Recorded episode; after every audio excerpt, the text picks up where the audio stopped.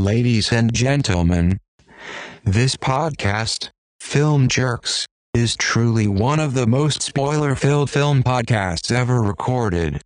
It contains ridiculous opinions, which under no circumstances should be listened to by anyone that has a heart condition or anyone who is easily upset by film spoilers.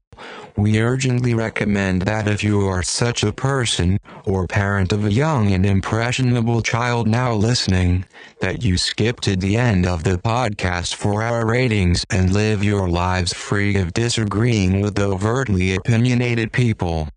You'll live longer. Film Jerks is a group where we, as a community, pick a film to watch, then discuss like little old ladies in a book club. Only our films have decapitations and nude slumber party pillow fights. If you wish to become part of the conversation and become a film jerk, go to the Facebook group and join. Film Jerks can be found on iTunes and Stitcher Smart Radio.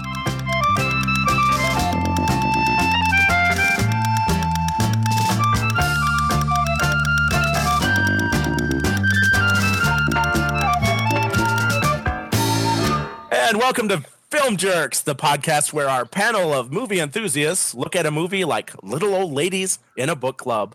Only our discussions involve shower stabbings and boiled pedophiles. As always, I have my lovely and wonderful co host, the lipstick jerk, Angelique. Hello.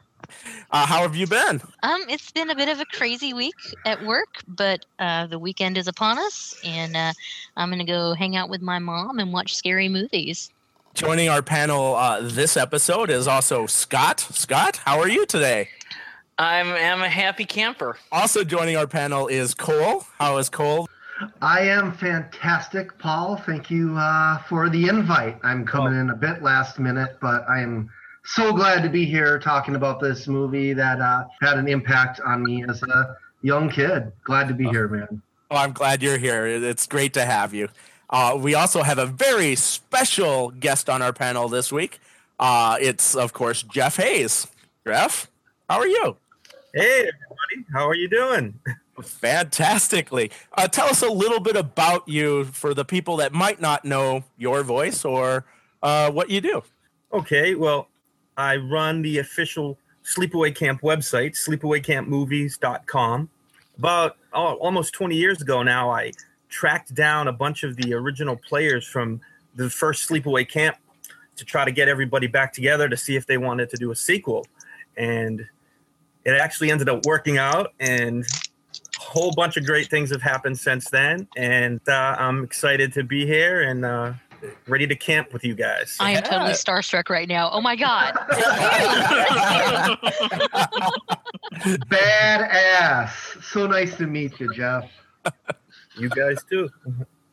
And uh, as Jeff revealed, this episode is all about Sleepaway Camp. Dear Mom and Dad, I've been at a sleepaway camp for almost three weeks. And I'm getting very scared. Welcome to Sleepaway Camp. Someone is watching you. Hey, Baba, Reba. Someone is waiting for you.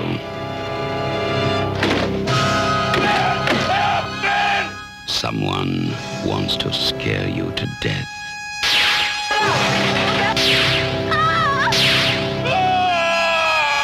Turn it! Turn the wheel! Sleepaway Camp. You won't be coming home.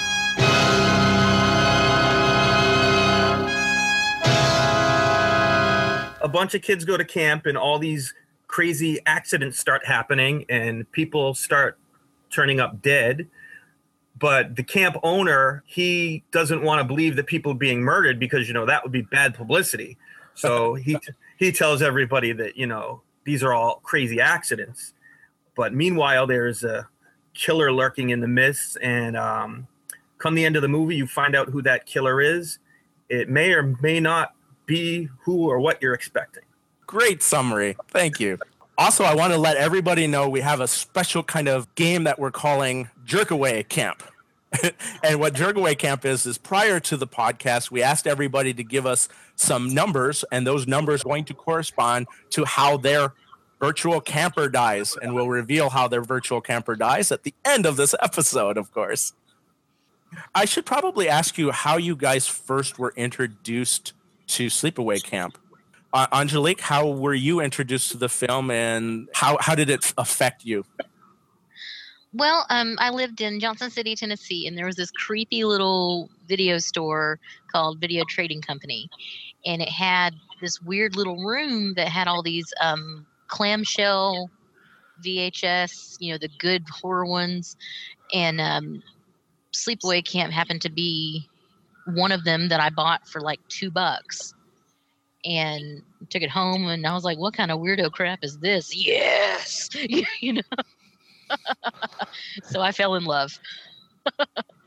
how about you, Scott? Uh, how were how, what how were you first introduced to this film? I uh, almost a little ashamed to say that I saw the uh, parts two and three. I, I, went in reverse order. I saw three first, then two when I was a kid, and I for some reason never saw the first one, and I never made any connection between those about returning characters. Okay, mm-hmm. but uh, then as I, it wasn't really until I was getting older. I'd say like uh, in my early 20s. Uh, it was just post college, in fact. I was getting into like all these horror films I'd missed out on. I really started to take a huge, almost obsessive interest in the genre. And this friend of mine, Kevin Wetzler, I'll name drop him here. He's also the person who came up with the name of my show, Movieocrity, said, Oh, you've got to see this movie, Sleepaway Camp. He's now Kevin's not even a huge, huge, huge horror fan. He likes it okay, but he's not a huge fan. I'm like, really? You're recommending a slasher to me? and he told me, "Yeah, you got to see this," and he told me the very reasons I should see it, and I uh, like like some of the interesting reasons I should see it. But yeah, I watched this and I loved it right away. You knew, you know, that this was something different. I mean, it's it's another slasher film. Yes, there's like about a million of them at that time. It's another summer camp, really. But as soon as this movie begins, you get this feeling like, wait, no, this is different. There's something else to this movie. And so that's when I really started to appreciate it. Like immediately, I became this huge fan of uh, Sleepaway Camp.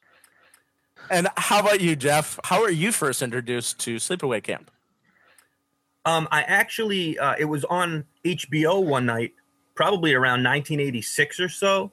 And uh, it was on really late one night, like two or three o'clock in the morning. So I set the timer on the good old VCR and uh, recorded it and watched it the next day. And uh, my life has just not been the same since. How about you, Cole?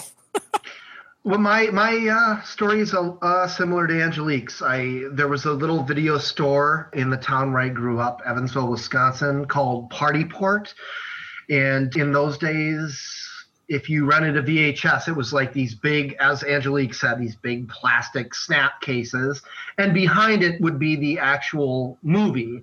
So you just kind of, you know, look behind the snap case, and if the tape was there, you would uh, take it up to the counter and rent it. So, just how archaic that seems now, you know, to think that that's the way it was, but that's the way it was. And um, for the longest time, uh, this also kind of ties into what Scott was saying. They had two and three, and not the first one. The gentleman who worked there, these were in the days where you could smoke indoors everywhere, including hospitals. He just chain smoked these big fat pipes full of uh, tobacco, and you would walk in there, and it was just so cloudy. But because I knew him so well, because I'd grown up in the town or around the town, I was able to go up to him and say, "Hey, Gordy, can you get Sleepaway Camp One? You know, I'd, I'd like to to check it out." And um, he he got it in, and I took it home, and I'll tell you, man, by the end of the first ten or fifteen minutes, somewhere around there, I'd forgotten I was even watching, you know, a movie that was connected to those other two sequels I had seen. I, you know, they were okay, but I just it, it's a really significant camp slasher film. It's beautifully filmed, it's well acted, the effects are gross and they work. Uh, the score is fantastic. Uh, the ending is downright bone chilling. At least it was to me. You know, as a kid seeing it, as a kid had been picked on, um, didn't have the best relationship with his family. Like by the end of the film, I was like, holy shit, that's some creepy stuff. You know, I um, that that's my experience with it. VHS in the middle of the night by myself, sneaking my dad's Coors Lights out of the fridge and just watching this thing and and being fairly horrified of all the the camp slasher flicks I saw that era, like prom night and you know i mean i would even place this above something like friday the 13th 2 or 3 this is a significant slasher movie. It has vision and it's nostalgic as hell. I mean does anybody even go to summer camp anymore? I i i, I don't know They Um, still have them. They they still have. they do right Yeah. on They i didn't do. know that I- i didn't know there was that much forest left um but uh, I, I really I love this film, and uh, I yeah have nothing but good things to say about it. Honestly, At camp, we uh, meet an assortment of characters like Artie, the head chef, his assistant Ben, and the the camp owner Mel. Uh, we also meet a bunch of kids played surprisingly by young people, including Judy, Paul, Meg, uh, Ronnie, Billy, Kenny, and a kid that they nicknamed Mozart. So I have a question for the panel, and what we'll do is we'll go around the table. And uh, my question is, what type of camper were you when you were a kid? Were you the mean girl camper? Were you the jock camper? Were you um, Captain Short Pants? Or were you the nerdy kid? So let's start with Cole. Cole. wow, man, uh, I yeah, it's uh, I associate with this movie for strong reasons. I had a rough time, you know, in Cub Scouts at camp, just around other kids in general. In fact. I remember when I uh, tried to try out for the football team, they all formed a circle around me in the shower room and kicked my ass. Uh, my. so yeah, they took turns punching me in the face. So I was never, you know, I would say, unfortunately, uh, is uh, I'm, the, I'm the lead character probably, even though you know, I'm certainly not not a cross cross dressing murderer. Um, but that I, I would probably relate to her the best just because I can I can see how you would be driven insane by the social structure of the 80s, the mid 80s, which I grew up in. You know, I was her age probably when this movie came out. So, yeah, sorry, sorry. Yeah, no, no, that's that's why we ask these type of questions. How about you, Jeff? What type of camper were you when you were a kid? I would have to go with um, the Joker. So probably, yeah, I would have to probably go with Ricky because Ricky was kind of the Joker among the group. I'm always kind of like trying to play jokes on people and stuff. So I think that would have that would have been me as a kid at camp. Fantastic. Uh, and you, Scott, what what type of uh, camper were you as a kid? I Camper was uh well I was not a, I never went to summer camp, but just Okay. judging from like what I did like when I went through uh, when I was a young kid and stuff like that.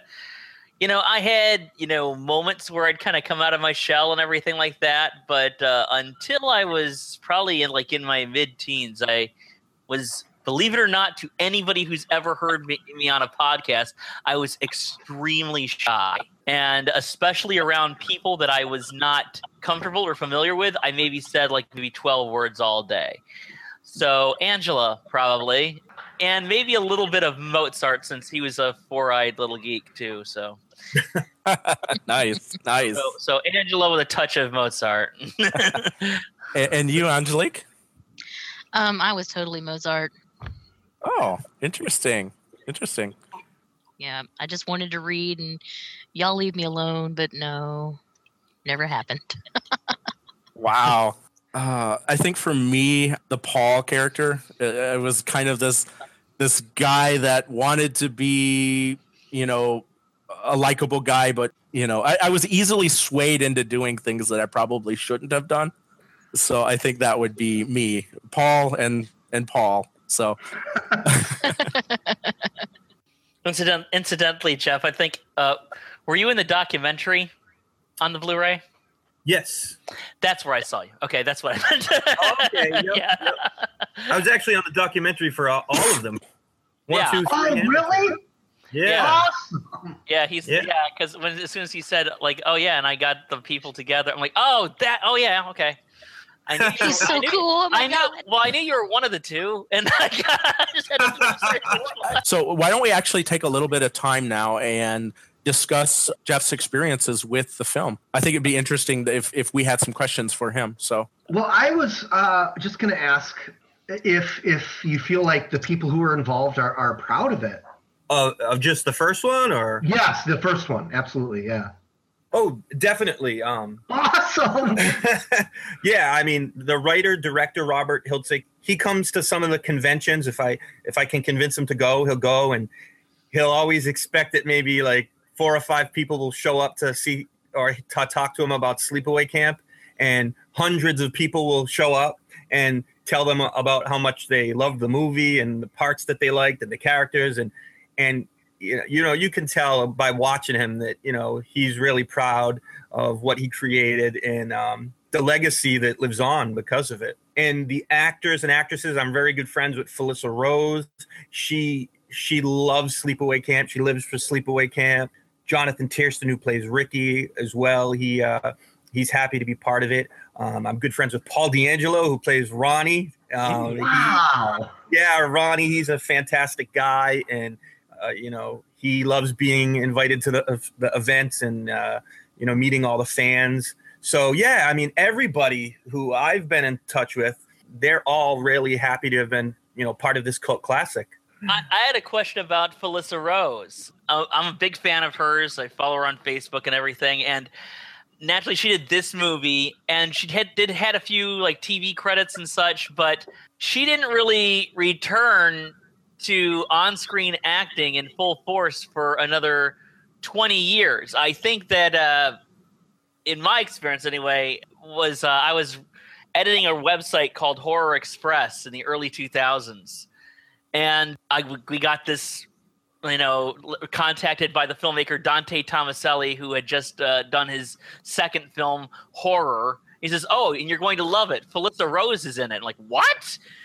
And so we and at the same time we basically got copies of horror and corpses are forever both of which feature her.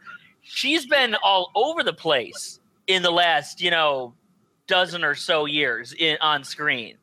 What was the cause for the 20 year gap and then what caused her to just really go full tilt boogie and return to you know uh, on-screen acting at, at, in such a huge huge way Yeah, she um she actually ended up going to school um shortly a, a few years after Sleepaway Camp was made, and that kind of took her out of the whole movie business for a little while.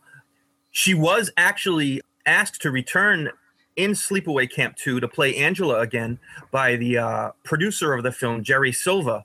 But at the time, she had just gotten a special scholarship and she wasn't going to be able to go down and spend, you know, like four months in Georgia working on the movies and be able to get the scholarship at the same time. So she ended up going to school. And um, then after school, you know, she eventually decided, I guess, that she wanted to get back to acting and she ended out doing some like off Broadway type shows and she was doing that for a while.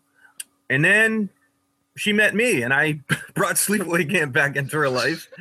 And uh, then she kind of like was like oh I need to you know relook at this whole horror thing. And you know suddenly you know all these websites were wanting to interview her and she was you know getting asked to if she you know wanted to be in any more movies anymore. And and so yeah she um she eventually just started getting into horror movies and started doing them one after another. And and now she's she's got a huge list of horror movies that she's done. And I'm happy to say that I just finished making a movie that's coming out later this year called Ghoulish. And Felissa plays she's one of the leads. She plays a psychiatrist in it and, and she is just absolutely fantastic. Nice Angelique, do you have any questions for Jeff? Uh, Did they ever reveal the secret as to how those shorts stayed where they stayed? um i think they they credit that to the 80s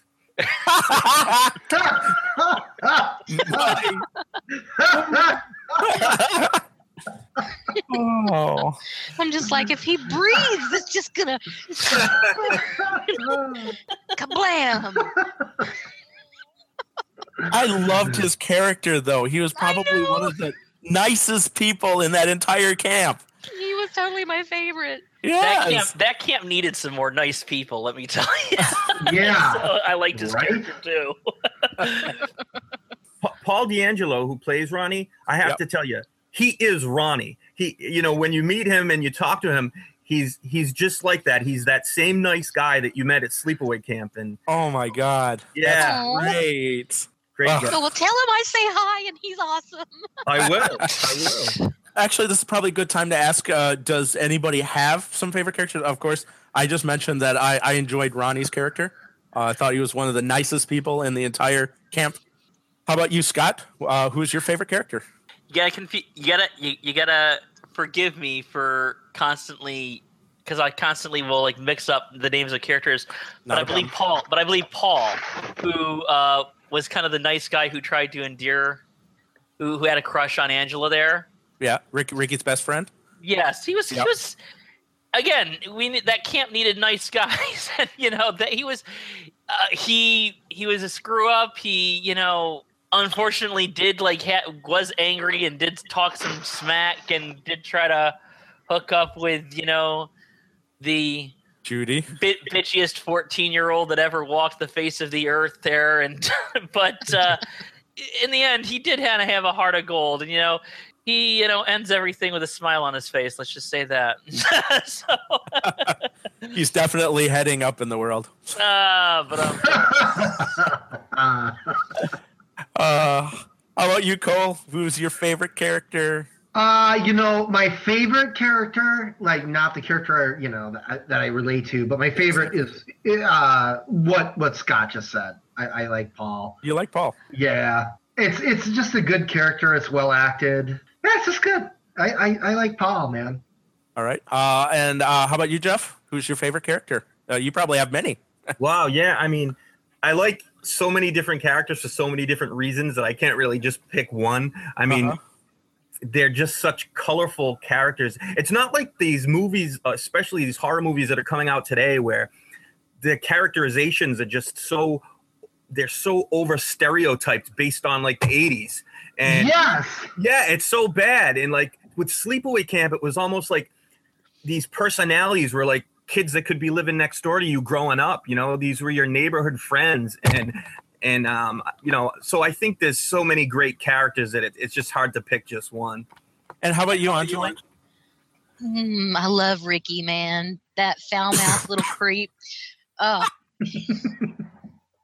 I'm like, I wish I was that inventive with my vocabulary when I was that age. but Ricky's had a hard life. Look at his mom. Oh my God. She freaked me out. That really lunatic, brilliant genius. Oh, So happy. you know that might be my favorite insane. performance, man. She was good. Who's Definitely. that actress? Oh my Desiree God. She is amazing. she is, she really is. just that vacant, vacant madness, and sh- it's she's so happy about it, and just ah, but brilliant and and kind of dark. What about what about Mel? I think this was his last performance. The person that played Mel, that was his last performance, right? Yes, Mike Kellin. Yeah, I, I liked his character because it kind of reminded me of a, a really true to life type of character. He was like, you know, all these deaths were happening at his camp, and he wanted to he wanted to make sure that the kids were not upset by what they were hearing these rumors. And then, of course, as as it starts to escalate, uh, you see him. Oh, it's got to be Ricky. Ricky's the problem. I love was- that. I I had it in my head, you know, watching Mel degenerate that this camp was just like a front for the mob or something. one of the things I liked about him is that you didn't know how bad he was. how Ah. corrupt he was until the movie went on and on and on and on. Like, uh, you first you saw him like wanting to hide the thing from the kids, and then you're thinking, uh, okay, he's probably not just concerned with the kids. He's probably concerned about liability and stuff. And then that kind of gets confirmed as it goes on and on. But then you see him really start to lose it, and you see him start to kind of lose his mind. You kind of got this feeling like he's got all of his savings like wrapped up in this, and that this is like a make or break moment. This summer camp, he start and you start to see like if he's if his suspicions can go so completely over to like a child, you know that. Oh my gosh, he's really bad. And then you find out that he's not even that nice because he's willing to like hook up with uh, Meg there, who in the movie she couldn't have been more than like 16 or 17 years old, like the character as as it was written, because she Nope. was still way too young to be like setting up like you know after night hours or rendezvous with like a, the cigar chomping owner of the camp, you know. so like you didn't really know like and then, so by the end, you're like, gosh, he's almost as bad as the cook. You know, he's almost as sleazy as that. He just, yeah. he just hit it better. You know, Yeah. that was kind of L- disturbing. I like that. Let's talk about Artie. He's played by uh, Owen Hughes, and he's just this despicable character. Right in that scene one, he he basically puts some moves on Angela. Disgusting. Disgusting. yeah. I mean, when he's having that, when they're having that break or whatever, and he's talking with the rest of the cooks, he's just flat out saying, "Yeah, I'm gonna abuse some children while I cook lunch." You know. And they just laugh him off. And you're like, "Oh, Artie, you're so I'll make you a nice ice cream anything on sundae." you know, I'm like, he deserved, he deserved more than he got. That was a solid makeup effect. That was really good. it, all, all the all the all the deaths, all the makeup that they did for this film was fantastic. They just Yeah. Yes. This thing was done for, I think, three hundred and thirty-five thousand dollars. A lot of these slashers were low budget. Some of them cost more than that. Some of them cost less, but all of them were on the low budget. And a lot of the slashers, their special effects were not as good as the ones in this movie. No, not at all, brother. You know, and this is not, and, and this is not. If you really look at the movie, it's not that gory of a movie. It's it's certainly got a lot less sex. Uh, it's not quite as gory, uh, but what you do see is very impressive, very realistic. It, it was a really well done professional horror film. Yeah, man. Yeah. and Uh, the effects still stand up. I mean, that's compared to some of the things that are even being done today. Some Oh, of these yeah. makeup effects are just whiz bang. You look at anything they did in the Nightmare on Elm Street remake, remake, and nothing even comes close to as cool as it looked in Sleepaway Camp. Yeah, that's one of the worst slasher movies I've ever seen. Wait, No, it Friday the. Thirteenth remake was pretty bad too. well, I'll tell you, man, I don't bash many movies, but that Nightmare on Elm Street remake uh, needs some mental help. I don't know. That's like having Channing Tatum play Einstein. What what is wrong with that film? I'm sorry. I'll stop. Sexy Einstein. Sexy Einstein. Hey, it's like the theory of relativity, boo. How does this film compare to one of your favorite slashers? And we'll start with Jeff. wow. Well, I'd have to say this is probably my favorite slasher. Well, there, that, that- it's perfect. uh, how about you, Scott? Very well. I mean, some of my favorite slashers are kind of some of the more uh, overlooked ones. I love Terror Train. I love He Knows You're Alone. I love Happy Birthday to Me. This one, it's almost like it stands apart from them because of its tone. Do you know? Can I just say what works the best about this movie for me? Sure. say you got the Friday the Thirteenth movies, or even The Burning, to use a couple examples of summer camp slashers. You've got all these people there, and for one thing, they a lot of them focus on the counselors, who are older people, who are older. They're supposed to be teenagers, but they're all played by like thirty year olds. This one has the counselors and the kids, and he actually cast kids. Angela is not 18 pretending to be 13. She's 13. That made this so much more disturbing and it's so much, and it, and it made it this. It seemed to raise the stakes all the greater, and it made it more realistic. I didn't have to think. I I never got the feeling that, and now we're looking at this, you know, stereotype who's you know the 25 year old 16 year old is going to wander into this the woods no it was completely different it was it really uh i don't know what made him do it but when robert Hiltzik did this he really cast kids there and he had them acting like kids and that made this all the difference in the world for, the, for this movie and that's what i think really raises it no pun intended, but a cut above. Uh, well, you know that's a really bad cliche, you know, but it is a cut. But seriously, it is it is a cut above all the other all the other ones that are out there a lot of times. Uh, and then uh, Cole. Uh, two my favorite slashers. Well, one of them. Okay, well, I mean, if somebody was to wake me up out of like a cold, hard, dead sleep and scream in my face, "What's your favorite slasher movie of all time?" I would probably say Friday the 13th, the final chapter, uh, because it's moody. It's got a bunch of characters that I remember well. And uh, the score is fantastic. The cinematography is fantastic. The finale is fantastic. Everything about it is tight and well rounded. But in the end, this movie, Sleepaway Camp, the original Sleepaway Camp, is even more chilling than that uh, for all the reasons Scott just mentioned the mood, uh, the performances, the fact that the kids were actually kids, the, the finale. You know, here's the thing about a, a fi- uh, like the last shot of a movie. I can go through all of my favorite horror movies, and the original versions of the script didn't end with the final shot. You need to go out with something that is gonna just stay in your bones. Uh, just again, watching the documentary on Cronenberg's The Fly, there are like six different endings to that where she wakes up with John Getz, where she has an abortion, where she has a butterfly baby. In the end, you need to go with she blows his head off and the credits roll. You know, you need to go with Angela standing there naked with that weird look on her face. Jesus, that's so awesome and fade to that like seaweed green 80s neon shot and roll the credits. It's like the perfect ending, and that's why it sticks with me. I mean, this is um you know, the, the best slasher movie I've ever seen. If I had a gun to my head, I would say Friday the 13th, the final chapter. But this movie is creepier than that. Mm. So there's something to be said for that, man. This is Sleepaway Camp is a solid film. It's worth seeking out for people who haven't seen it, man.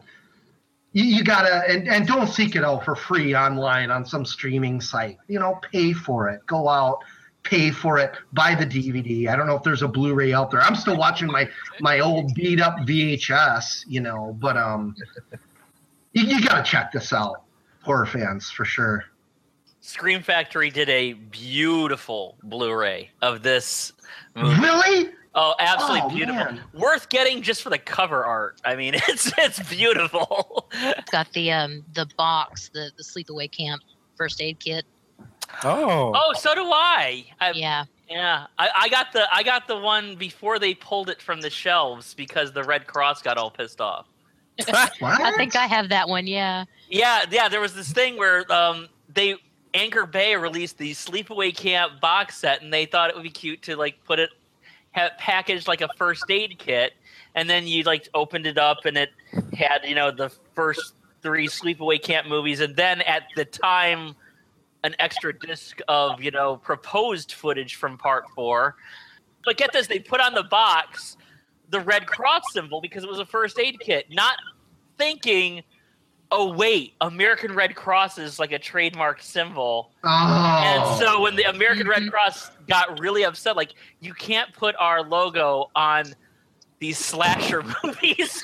have, like I mean, we have a pretty good sense of humor, but come on. yeah, you know, I I was the first person to get a letter from the American Red Cross. They sent it to me the president of the website, and they told me that I had to remove all these red crosses off of the, the DVD set. So, I called up Robert Hiltzik and I was like, uh, Robert, I was like, uh, we got a little bit of a problem here. And I explained to him what was going on. And he was like, you know what? Just ignore them. Don't do anything about it. And I'm like, yeah, but they're saying that this is a copyright infringement. I mean, they own this logo. He's like, so what? Don't do anything about it. But in the end, Anchor Bay had to take them all off the shelves because it was indeed a copyright infringement having a red cross on a white background. Yeah. And um, they had to make a, a new cover for it, which was just kind of like a generic, just said sleepaway camp on it. And it yeah. was just kind of Oh, very ah, plain. fuck. yeah, that's that's funny that they wanted you to re- remove them all personally, though. I mean, like there goes there goes my weekend. you know? I'm like, yeah, I run the website, but that doesn't mean that I, you know, distribute all these movies. What the heck? Get to work, Chachi. We don't care. Oh, yeah. I still got the letter. I should frame it and hang it up next to my sleepaway camp poster. That would be Yeah. awesome. and how about you, Angelique? Uh, how's this fare to your uh, one of your favorite slasher films? Well, one of my favorite slasher films is American Gothic. Ooh. I love that Yeah. movie. Yes. oh man, and it's creepy and it's atmospheric and it's kind of a camping movie.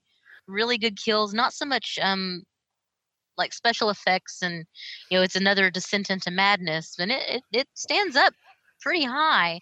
You know, American Gothic, you got the deserted island with the weird incestuous family and uh, you know they turn any visitors to the island into into into grown-up dollies and uh you know so it's kind of out there but you know this one sleepaway camp's just i mean it's in a class all its own i mean as as was mentioned you know they actually focused on the campers and the campers lives not so much the counselors running off trying to find some you know time to touch each other in their bathing suit areas you know so that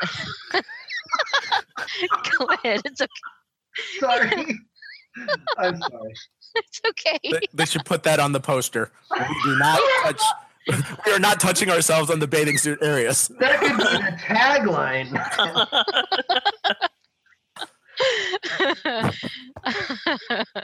but I mean, there's there's really, I mean, I guess you know, it's it's a it's a who done it more than anything, you know, because in in a lot of slashers, it's it's you know kind of apparent. Well, I guess not not in prom night. You're not really sure who's doing it, but it's, it's a it's a who done it, and it's one of the best ones ever. Uh, for me, uh, how it can uh, how it ranks to uh, other slasher films is that I I tended toward more late in the slasher film era, so I tended to get a lot of the the later versions of Friday the Thirteenth, the later versions of uh, Nightmare on Elm Street. So in those type of movies, it seemed like the main focus was always the main slasher, and I loved the fact that the focus was not on the main slasher in this film. Ah. and it made me feel like oh i really do want to uh, figure out what's going on. And it, it just drew me in that much more. And the fact that the characters lives were like like uh, a lot of other people were were saying is that it focused on the campers. There were so many great characters. It, it was very much like a microcosm of my high school none of the real slasher films that i've seen do that so this is the very first time that I did get to see that. And uh, again, I'm a virgin to this film, uh, so I get to survive because I'm still a virgin. Oh wait, I watched this film, so maybe not. You're dead. Uh, I'm dead. I would be interested in finding out your favorite death scenes, or we can talk about each of the death scenes and what did you think about them. How would you want to talk about it? I say we go through each of them because they're classic. Okay. Uh, so uh, let's let's do that. We're gonna start with uh, uh, Artie's death. Uh, Artie's basically he was scolded by a pot of boiling water. He was kind of uh, Not not just a pot, a vat, a vat of heavily salted water that was gonna, you know, just bless some sweet, sweet summer corn with its hot embrace. Instead, it got his face. It, it's it's an- eight foot tall pot. so it's like it's like you know it's like you know it's like a makeshift cauldron almost. It was specially made for that movie, by the way. serious. nice. huge thing. That's like, why the hell? Well, can I just say, I worked at a uh, I worked at a restaurant for uh God since I was 21, so 21 to 36, however many years that is. Uh, those are the type of pots you make soup in. They're that big. things? Yes, they are that big, and you have big metal spoons that are longer than your arms that you stick in there and stir. It's it's not them. They, I mean, granted, I can't. I mean, Jeff Jeff has far more information than he ever will. It may have been custom made for that film, but I'm telling you, those pots are that big. That's what you make soup in as a cook when you're cooking for multiple multiple people. So it's not unrealistic at all. what was unrealistic about the pot because I've I've seen pots, you know, maybe not quite so big, but you know, c- comparable, was that it was on one burner on an electric stove. Oh yes, agreed. agreed. Word. he had that he had that coming uh but uh that, that character but like as i've mentioned that's such a great makeup effect when when he gets the the boiling stuff on there and um if what they said on the documentary is, and everything that i or the little bit of the commentaries and stuff that i heard is true. Apparently that actor was completely the opposite of that. And Oh, they and goodness. he was supposedly like this super nice guy. And it was hard to get through the scenes i guess because she kept making Felissa laugh is, is that you can, you can confirm that jeff Yeah. Um. Well, uh, what I was told was that he was a very like intellectual type guy, and he he liked to sit around a lot and read books when he wasn't, you know, performing his dialogue and stuff. So yeah, I guess he was just like a really low key, friendly, intellectual type of guy. Nothing like this raving pedophilic maniac that that Artie was. and and that's the other thing about this movie that uh, it seemed like all the victims were all deserving of of their deaths, so to speak. Mhm. So a- and I think Artie especially. uh, uh, let's let's talk about the next death, and uh, essentially uh, we see Kenny. He's taking out. Leslie. Ah, yes, thank you, Leslie. Piece of trivia here. Um, Okay. Leslie was actually played from a distance by Robert's wife, Michelle. They were dating at the time when Sleepaway Camp was being shot. They, they since got married and had a, a big family. Um, Oh. But but yeah, back um, when they shot that, the, the woman who played Leslie, uh, I guess she'd gotten sick probably from being out nights in that canoe at like 20 degrees and Oh. she got sick and um, wasn't able to do the part where she came, you know, swimming out of the water. So, um, oh no. of course, Robert asked his girlfriend, you know, get in the water and do this so we can finish up the shot, and she did. Wow. They they must have filmed this during the fall, right? And Yeah. the water was probably a lot colder than what we would think it would be. And then people were skinny dipping and, and all sorts of things. oh yeah. Uh, so uh, what do you guys think of, of Kenny's death scene? You know, the especially the, the snake that slithers out of his mouth. Yeah, I never understood why Kenny died. That's always kind of eluded me. I what did Well, he, he- do? he, He was picking pot. he he smoked pot he was also pick he was also in that group that was picking on on uh them Angela. before right angela before Okay. Okay, all right. That Yeah, just- he was really mean to. Ricky. Oh yeah. Okay. and uh, Kenny's Kenny's friend Mike was also kind of mocking Angela because uh, we should explain to people that haven't seen this film. Shame on you if you haven't yet. Word. That Angela is is very very much like a introvert at the beginning part of this movie. It's just very quiet. I think in the they even mentioned that like for an entire week she's just completely still and, and silent and you see her staring off and it's just wonderful tho- those scenes because she looks so like like kind of like a cute little animal kind of she just stared there and she was so innocent looking you know as she stares that out actress did some amazing work. but and so of, of course people uh, mean people i should say are going to pick on those type of people because they they assume that they're different and so yeah kenny and mike were were basically mocking angela and fortunately cousin ricky and, and paul come in and and try to help out and of course we find kenny later on he's dead. So, yay. That is a great that that might be as far as you know aside from the ending of course which I think is everybody's favorite part. uh, I mean it, it was I mean it's legendary. I mean it's so It good. is legendary. It- dude. I mean that that gave me that actually gave me nightmares after I saw the ending. Uh, but the, before that, the finding the body in the morning that is like one of the best jump scares. It's because that again that great effect. Uh, I mean, it looked so real with this with that he's covered in dirt and mud, and the snake is skitter, slithering out, which I thought was kind of clever because he's making all these, these little double entendre jokes about watch out do i see a water snake Uh huh. and then she's got this, and yep, well, there's one right there. Uh, and that leads us to our next death, which is, I believe, Billy's death. And uh, he has a unusual bathroom scene involving some bees. I So, love it. uh, so Angelique, you want to chime in on this? Oh my god, death by bees on on the on the crapper, man. Oh. Oh, that was my number one fear going to camp was bees. Oh, not being trapped in the crapper. Well, a little bit of both, Uh. you know, because we were going to ancient Girl Scout burial grounds. So Yeah. They buried actual. Wait, they they buried Girl Scouts out there. I don't know. I don't know but like you know, yeah, you know, watch out for the bees, man. Oh, but no. Well, what did he keep screaming? Uh, that just had me rolling. What does he scream? Come on, man, let me out, let me Oh out. yeah. yeah. Ah.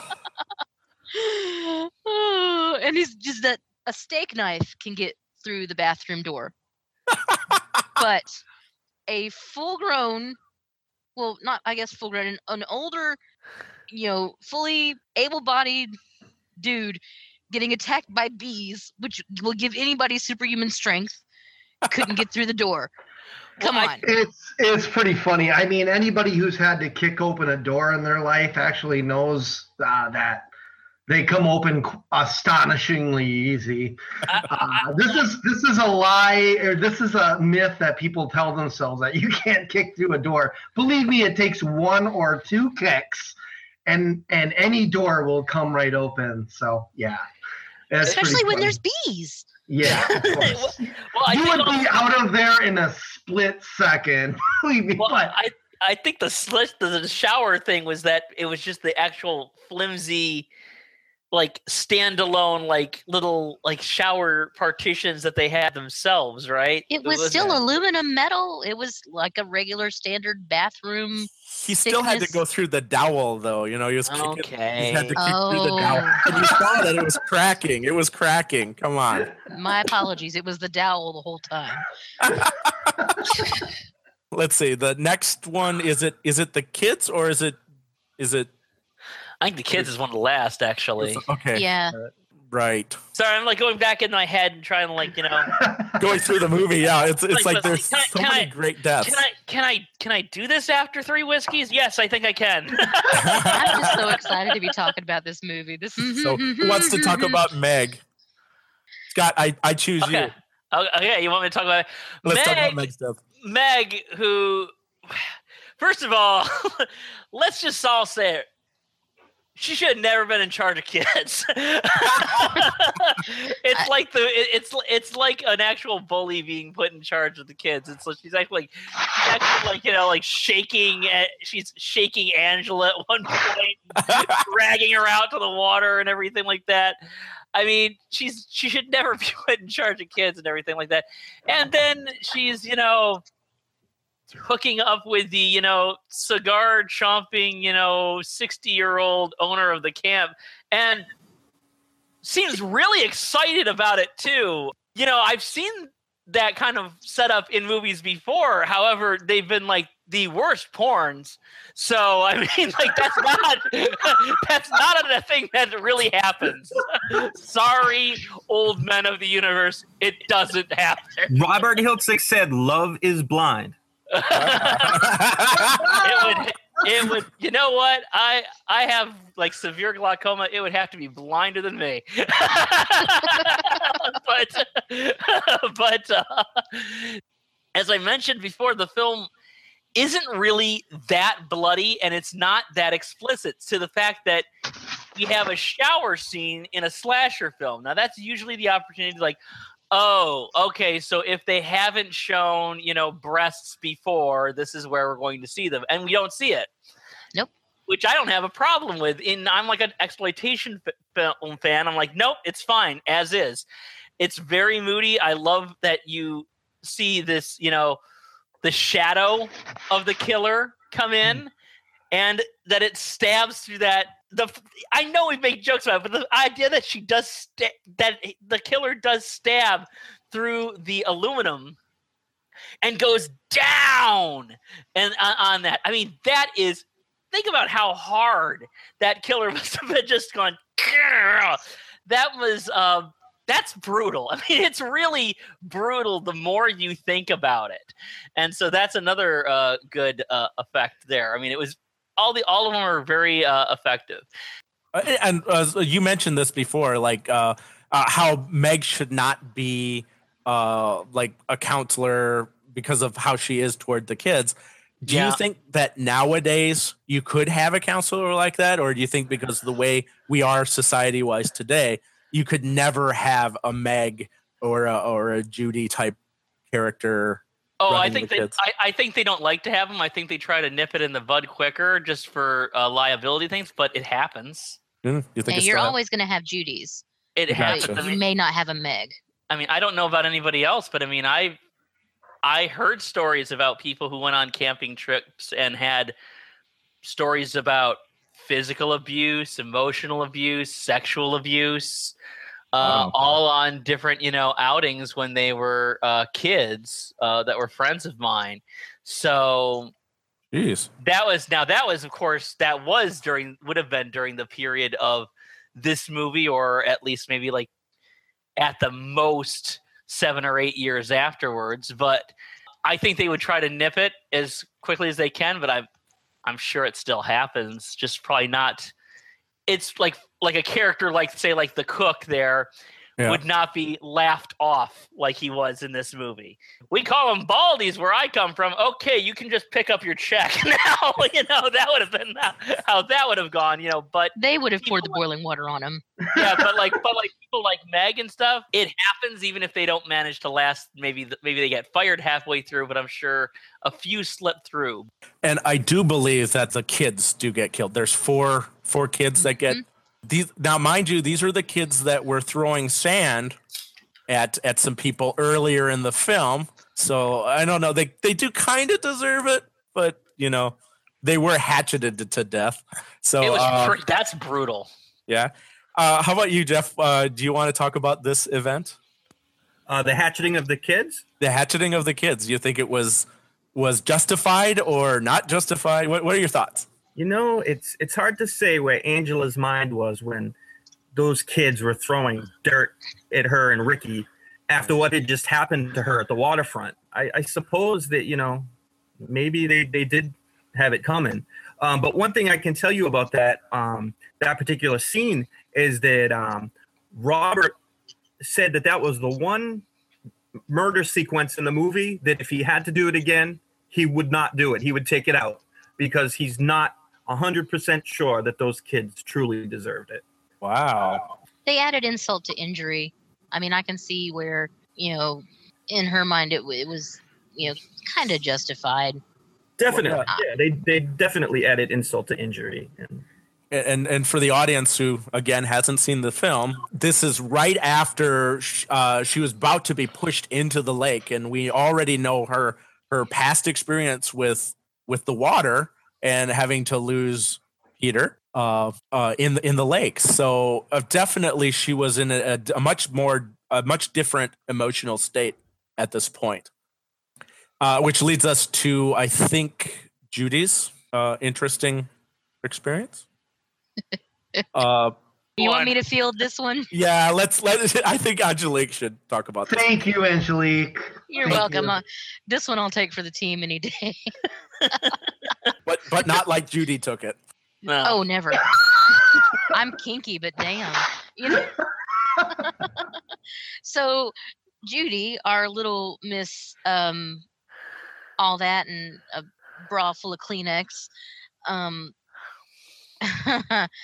you know, she's been making fun of Angela this whole time about how she's not, you know, not developed and and how weird and funky she is and trying to steal Paul back from her. And while Meg is in the shower, Judy is curling her hair on her bunk and the killer comes in and jacks that bitch in the face and then takes the curling iron and clamps it upon her bathing suit parts. And we hear the sizzle, and her screams, and her hand comes up and clenches. Ah! And yeah, it's terrible. And the first time I saw it, I was like stunned. I was like, they did not. They didn't. It's still not the most shocking thing in this film. no, no, not by a long shot. But oh my god. but I did have mad respect for the killer. That the first move was just to punch her in the mouth. yeah. Well, I mean, the, the character is so, you know, hey, in case anybody is getting a little too concerned out there in our audience, no, we are not seriously advocating the murder of children. but No. Speak for yourself, Scott. Oh, okay, but like Judy, she comes on. Let's face it, you hate her as soon as you see her. Yes. She's just awful, awful, awful. She's Those probably Jersey mo- bangs. She's probably the most awful person thing and I, and I was from jersey at this at this point in my life too. Yeah so this uh she's like always awful probably the most outwardly awful person in the movie as character wise apparently as an actress she's a sweetheart. But let's face it the moment we saw her see her we think of two things like oh my god what an awful person and man i'll bet when she she gets it. Ooh. and to that end, they really didn't disappoint. I mean, whatever we thought was going to happen to her, we certainly did not expect that. Yeah. Uh, I mean, let's face it. Well, I mean, the biggest bully in the movie. It's a movie. It's like an anti-bullying movie. True. You know, yes. You know, Yes. it's, it's about abuse, basically from the get-go. You know, parental abuse, familial abuse. You know, abuse from peers, from elders, and like she's the most outward. You know, bully of the group, and you know, you you're expecting her to get it, and she gets it, and you just don't. Ex- and you know, it's going to be like a biggie. You know, the movie's saving up for Yeah. that.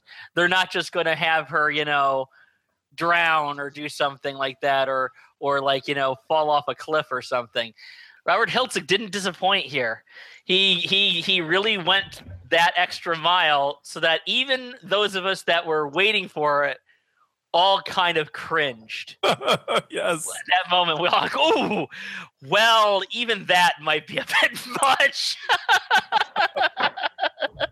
Nah. okay Uh, that leads us to, of course, uh, Mel thinking that Ricky is the killer. And up to this point, is there's still a good potential that he is, you know? But Mel beats the snot out of Ricky. And it almost it almost feels like he's gonna kill Ricky. Does anyone want to talk about this? I mean, I know it's technically not a death because they find Ricky. In the original script, Ricky did get beaten to death by Mel. Oh, But Really? Wow. yes, he yes he did because I've asked Robert about this, and I've seen Felissa's original script, and it says Ricky dies. Yeah. Like, what? You gotta be kidding me! Because if Ricky died at the end of that movie, it would have just felt so much more like a punch to the head, you know? Yeah, yeah. that would have been a real bummer Yeah. Absolutely. But um, uh, luckily, uh, at the last minute, I guess Robert decided, you know what? Why should Ricky die? And he changed it, and definitely for the better of the movie. yes. Especially since Ricky was uh, also one of the nice characters in the film. I know it wouldn't have necessarily made it a better film, but wow.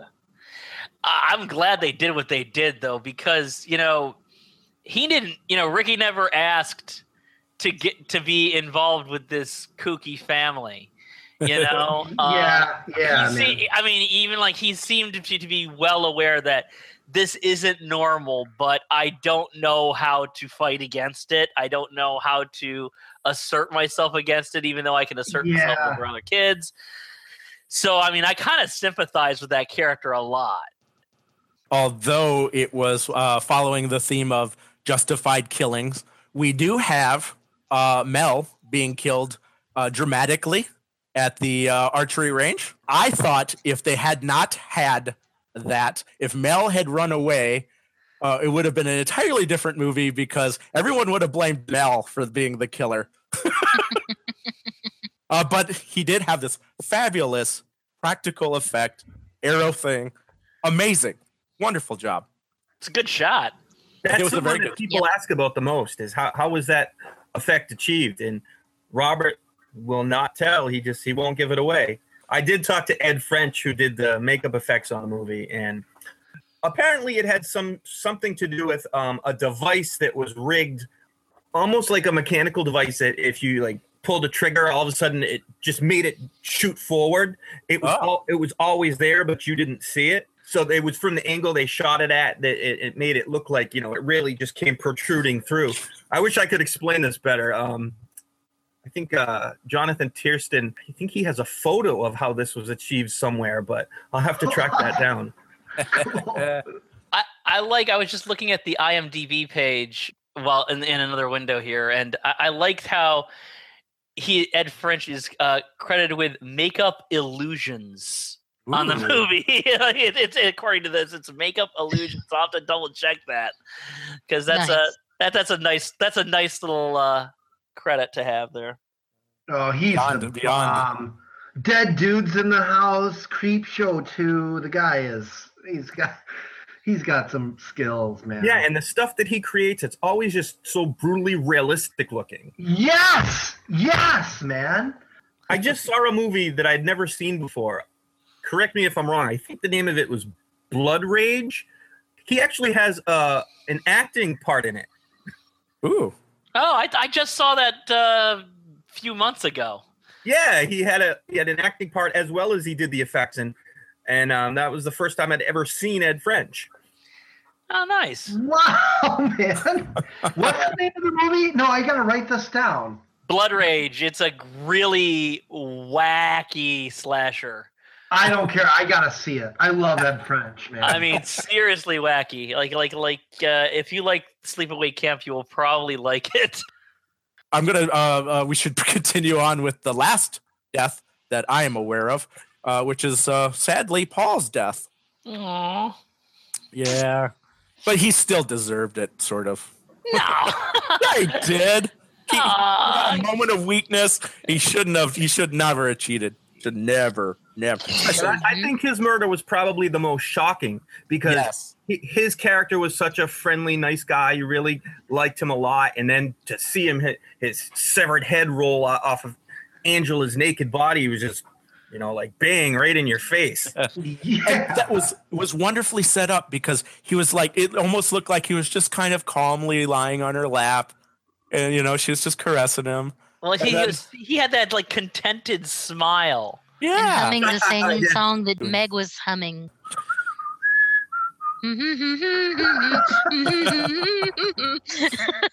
you've practiced that way too much angelique hey, I'm dedicated. so i think it would be great if jeff talked about the main reveal at this point Yes. would you like to Okay, wow, I get that that privilege. Okay. yes So at the end of the movie, Ronnie and Susie come upon a humming, well, you know, somebody humming, uh, uh, uh, uh, uh, and then they stand up and a, a head rolls off of their body, and it happens to be the severed head of Paul. And this person turns and looks at Ronnie, and Ronnie says, "I can't believe it. She she's a boy." And what we find out is that Angela is not, in fact, Angela, but she's Peter, the little boy who we thought drowned in the beginning of the movie during the boating accident. So, yeah, slam, bang, boom, and that face to go along with it. And and what's interesting is that if you if you knew this was happening, uh, you could actually see where they're they have subtle hints throughout, Mhm. you know, and it's just fantastic. It's well done how they they hit it and then they spring it on you. And I, I can just imagine with the first time, nobody knowing about this, the shock of it. it was shocking to me when I saw it. I mean, uh, and then when I'm watching, I've watched, as I said, I've watched this movie about a dozen times. That every time I'm watching it again, the more I watch it, the more I'm thinking, you know, it really shouldn't have come as that big of a surprise. They really do have lots of little hints along the way.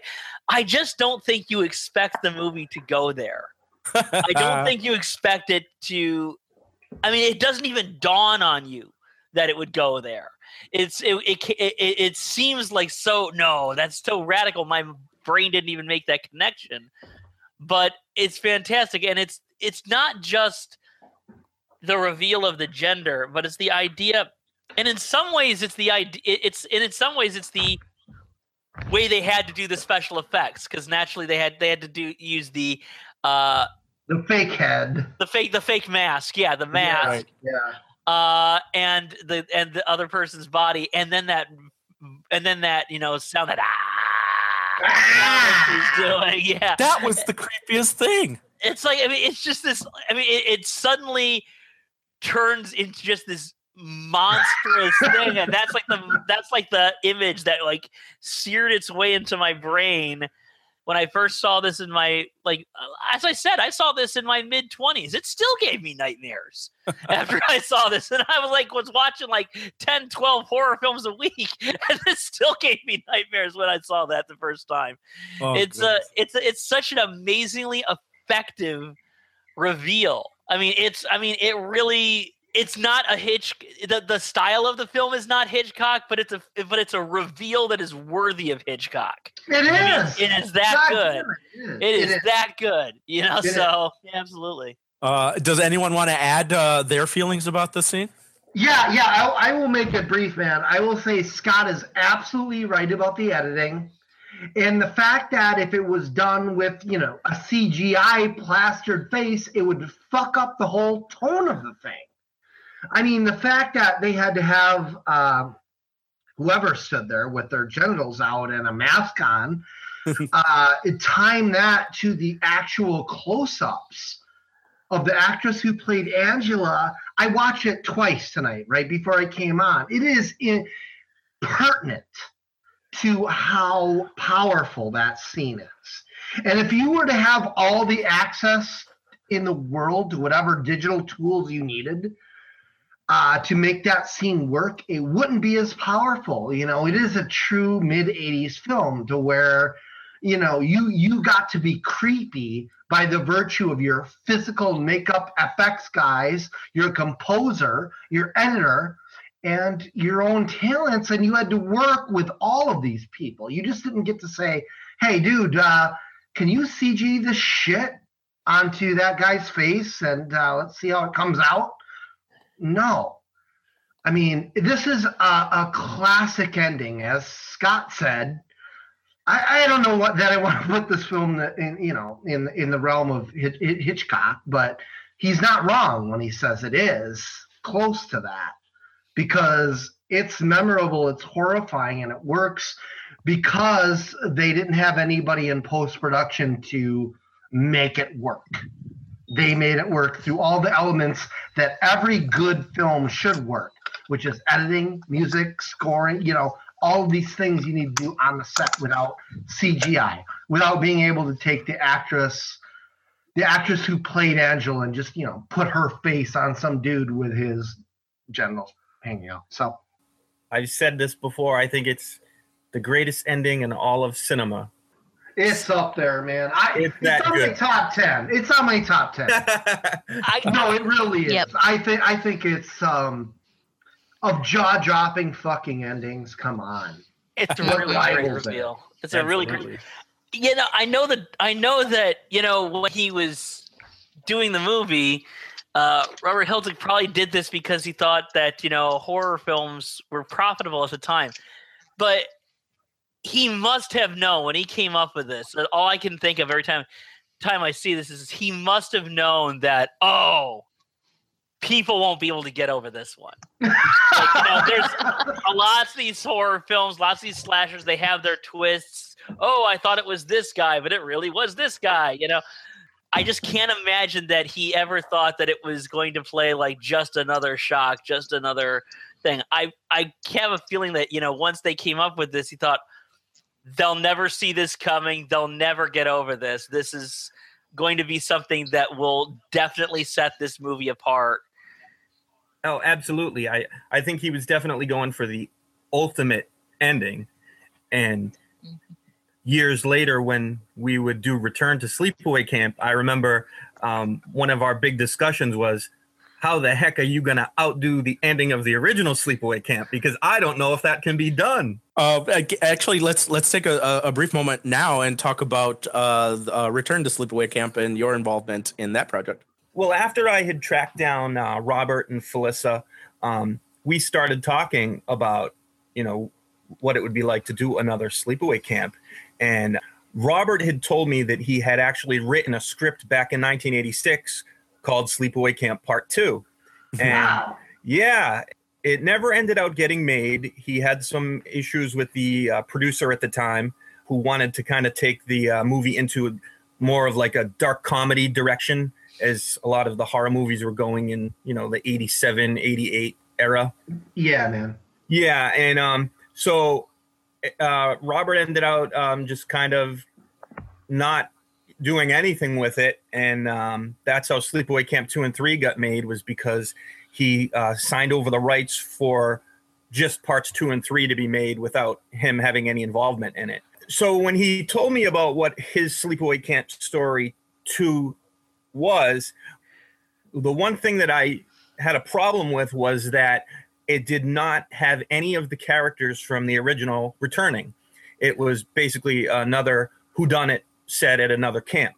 And it was Oh. just, yeah, it was totally unrelated. And I felt like, you know, this is going to be a sequel to Sleepaway Camp. We have got to bring back, you know, at least a couple of the characters. And um, so he kind of took his script that he had written back in 1986 and after we talked about it he put a couple of the characters including angela into the new story then uh, we basically started you know having some different meetings with different investors and stuff. And eventually tom van dell who was who played the character of mike in the original sleepaway camp he decided that he wanted to be the executive producer on the movie. And so he he got the movie funded. And um, then we went out to starlight pennsylvania for two months. We shot the movie. And had the greatest time i mean i had the greatest time of my life i mean being a fan of horror movies and especially sleepaway camp and being a kid in the 80s and actually being there on the set with angela and and ronnie and ricky and robert and uh, knowing that I was, you know, very much responsible for, for making this happen. It was just, it was like one of the most surreal things in my life. And uh, it was one of the greatest times I've ever had. Kick ass. Fantastic. That's amazing. That's really, really, really awesome. Thank you. All right, we're going to take a brief uh, break now, and when we get back, we're going to have our final thoughts about Sleepaway Camp and our ratings. And now, we take a short break.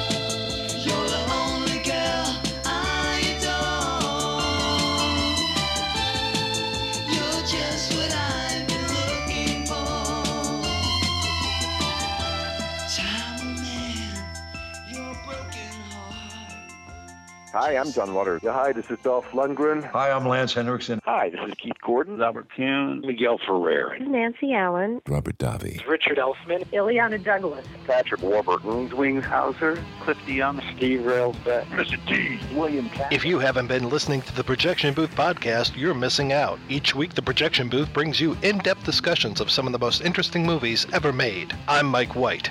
No, the other one. I'm the guy who wrote the film fanzine Cashiers du Cinemart since 1994. Since early 2011, I've been co hosting the Projection Booth podcast. Try us, won't you? I never try anything. I just do it. Visit the Projection Booth at projection booth.com. I have come here to chew bubblegum and kick ass. And I'm all out of bubblegum!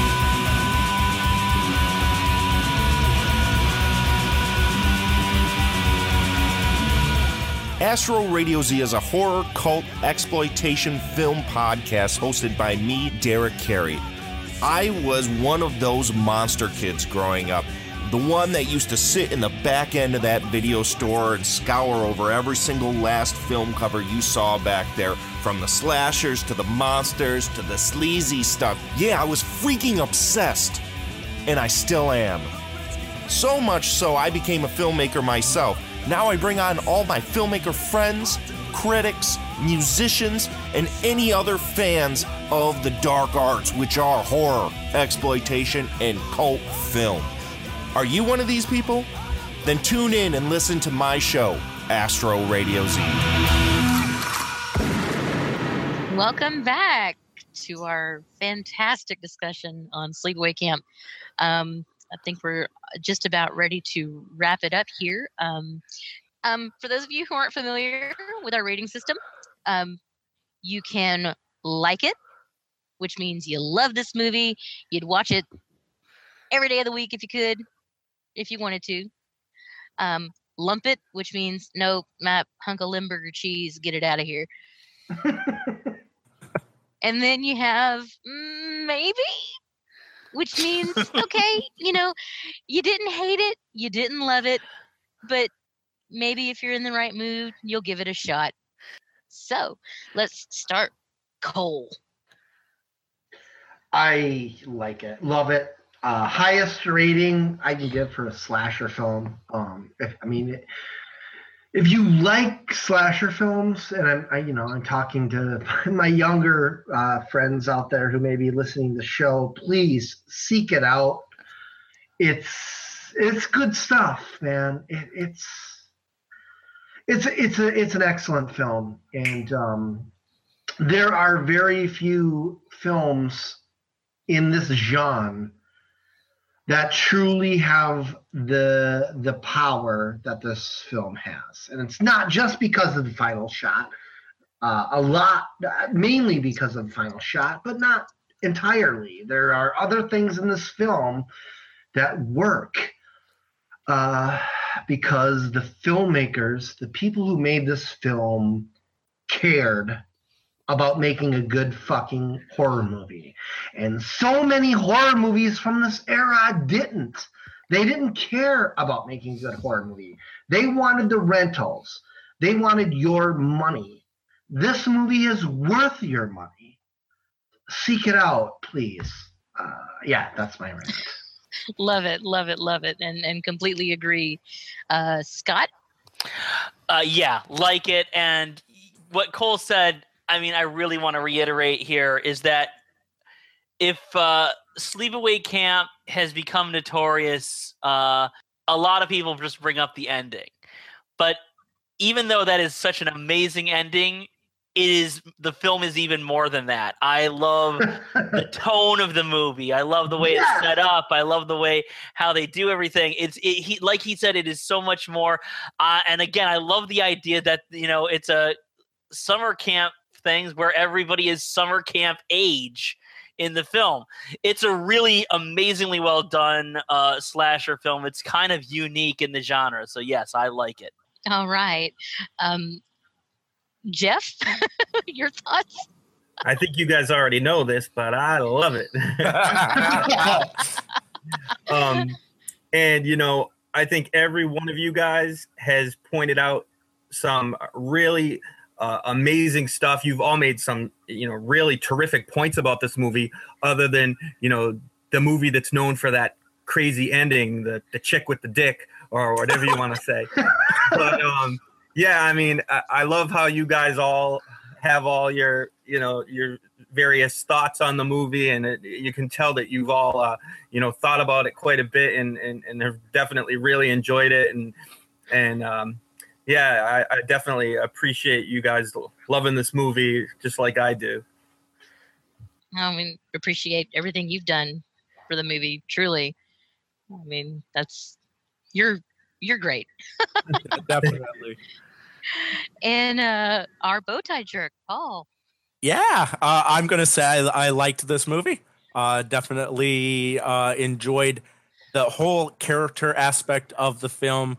Uh, it was not what I was expecting because I did hear the rumors about the film uh, when I started, and I was like, "Oh, okay, this is going to be boring, boring, boring until I get to the into I get to the end and be shocked." But no, I was I was thoroughly enthralled from the beginning. I loved the characters. I actually felt for the characters, and uh, this is one of the few slasher films where I do believe that the victims were deserving of their deaths. So, yes. Oh wow, awesome! And I I guess you guys can tell that I can't stand this movie. joking, joking. It Where's could- the curling iron? Where's the curling iron? Yikes! No, no. If, if my thumbs up could, oh, Dale Cooper couldn't match this thumbs up. But I, think this ah. I like this movie so so much. It, it's it like I said earlier. It's in a class all of its own. You know, there's no, there's really no comparing. You know, between the the cinematography, the effects, the story, the characters, and these kids were damn good actors. You know, Yes. every single one of them you know everybody in the movie gave her just stellar stellar stellar and uh, there there can only be one you know there won't be another movie made ever i think that would even come close to um, between the quality and the story and just the oh my god that this one gives so yeah i like it i like it a lot Nice.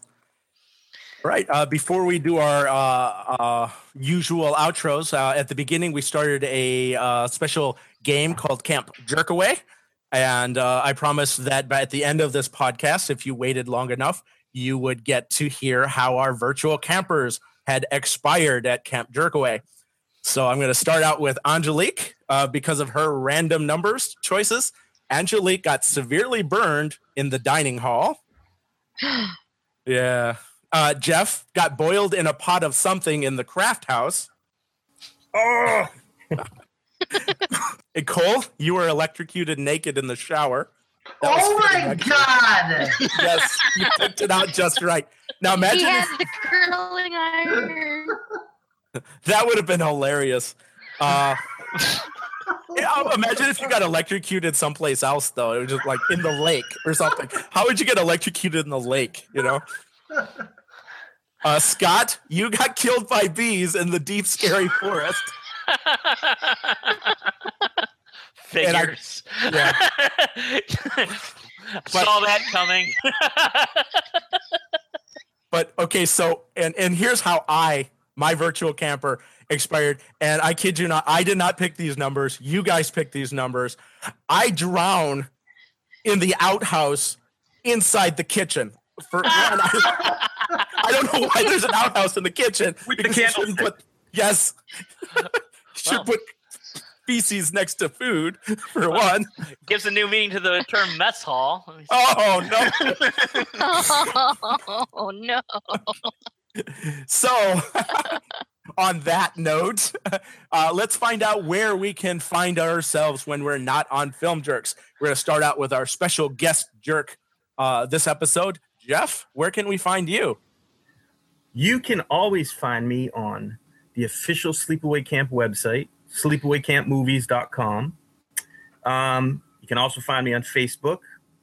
Um, and those are pretty much the two best places to to find me camping out.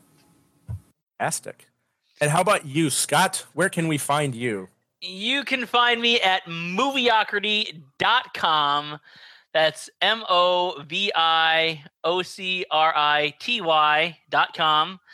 And you can also catch my web series all about exploitation films, uh, also called Moviocrity. And that's at vimeo.com slash channels slash moviocrity. Fantastic. And how about you, Cole? Where can we find out more about you and your wonderful projects? Well, let's give Jeff some props for showing up tonight, man. Bravo. Seriously. Yes. Thank you, Jeff. Thank Um, you very much. We, we really appreciate it, man. And um, you can find me at uh, right now. I'm on Facebook, uh, Shadows and Lovers Productions. The new movie is the last great horror movie, which uh, we're so proud of, and and uh, it's about to be available publicly. We've got a new uh, movie on the horizon called Rise, which uh, is our first movie that's fully funded uh, beyond our own pockets, which means I'm not working at that goddamned hippie grocery store anymore. also, um, uh, check check out my digital art on Horror, where I just like to do, you know, uh, fake posters and and uh, fool around. Um, I should also mention uh, the spoiler room, where uh, myself and Paul and Scott here, we all uh, are lucky enough to bullshit with a friend of ours named Mark, who is, uh, man, probably one of the best movie critics on the planet. and he does some fantastic podcasts. Please check them out. Uh, the spoiler room and or the final cut. And I'm just so glad to be here tonight.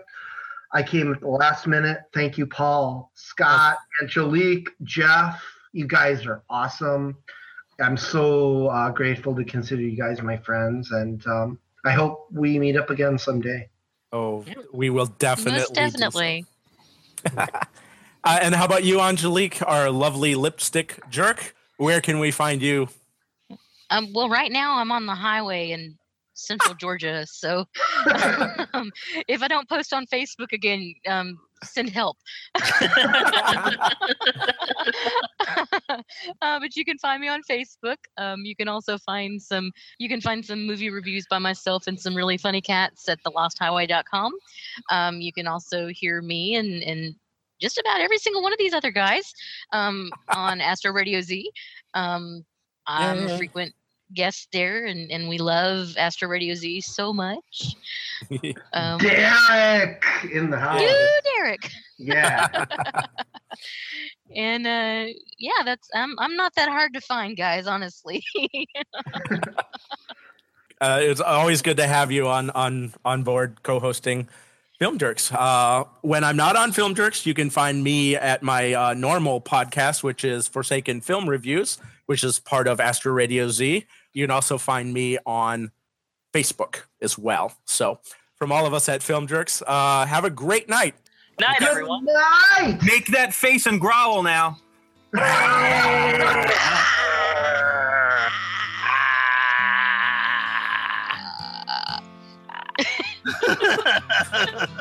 Oh my God. oh, what fun! I-N-J I-N-J When will those clouds all disappear? Angie.